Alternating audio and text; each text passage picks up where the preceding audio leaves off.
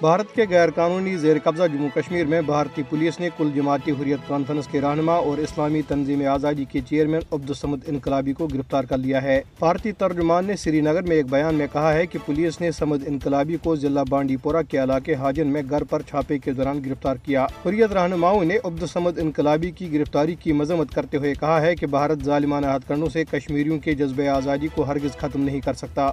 Bharatiya Janata party کی فرقہ پرست بھارتی حکومت نے محکوم کشمیریوں کی جائیدادوں کی ضبطی کا سلسلہ مزید تیز کر دیا ہے۔ قابض بھارتی انتظامیہ نے کلگام اور پلوامہ کے اضلاع میں مزید دو نوجوانوں کے مکان ضبط کر لیے۔ بدنام زمانہ بھارتی تحقیقاتی ادارے نیشنل انویسٹیگیشن ایجنسی نے ضلع پلوامہ کے علاقے اونتی پورہ میں خورشید احمد بٹ اور ان کے پانچ بھائیوں کا ایک مشترکہ دو منزلہ اور ایک ایک منزلہ مکان ضبط کر لیے۔ تحقیقاتی ادارے نے ضلع کلگام کے علاقے کھڑونی میں فیاض احمد اتو نامی نوجوان کا ایک منزلہ گھر اور تیرہ مرلوں پر مشتمل اراضی ضبط کر لی۔ یاد رہے کہ گزشتہ روز بانڈی پورہ اور گاندربل اضلاع میں پانچ حریت کارکنوں کی جائیدادیں ضبط کی گئی تھی کل جماعتی حریت کانفرنس نے کہا ہے کہ بی جے پی کی فرقہ پرست بھارتی حکومت نے فورسز کو نہتے کشمیریوں، خاص طور پر نوجوانوں پر مظالم کی کھلی چھٹی دے رکھی ہے۔ انہوں نے کہا کہ تحریک آزادی کا ساتھ دینے کی پاداش میں کشمیریوں کے مکانات، اراضی اور دیگر املاک مسلسل ضبط کی جا رہی ہیں۔ ترجمان نے کہا کہ بھارتی فوجی پیراملٹری اور پولیس اہلکار، محاصرے اور تلاشی کی کارروائیوں اور گھروں پر چھاپوں کے دوران بے گناہ نوجوانوں کو غیر قانونی طور پر حراست میں لے رہے ہیں۔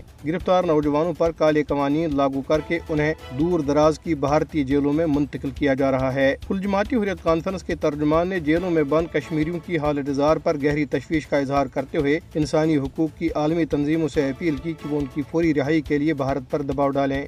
ادھر مقبوضہ کشمیر میں پوسٹر چسپاں کیے گئے ہیں، جن کے ذریعے دنیا کی توجہ علاقے میں جاری بھارتی ریاستی دہشت گردی کی طرف مبزول کرائی گئی ہے۔ یہ پوسٹر دس دسمبر کو منائے جانے والے انسانی حقوق کے عالمی دن کی مناسبت سے چسپاں کیے گئے۔ دس دسمبر کو ہر سال دنیا بھر میں انسانی حقوق کا عالمی دن منایا جاتا ہے۔ انیس سو اڑتالیس میں اس دن اقوام متحدہ کی جنرل اسمبلی نے انسانی حقوق کا عالمی اعلامیہ منظور کیا تھا۔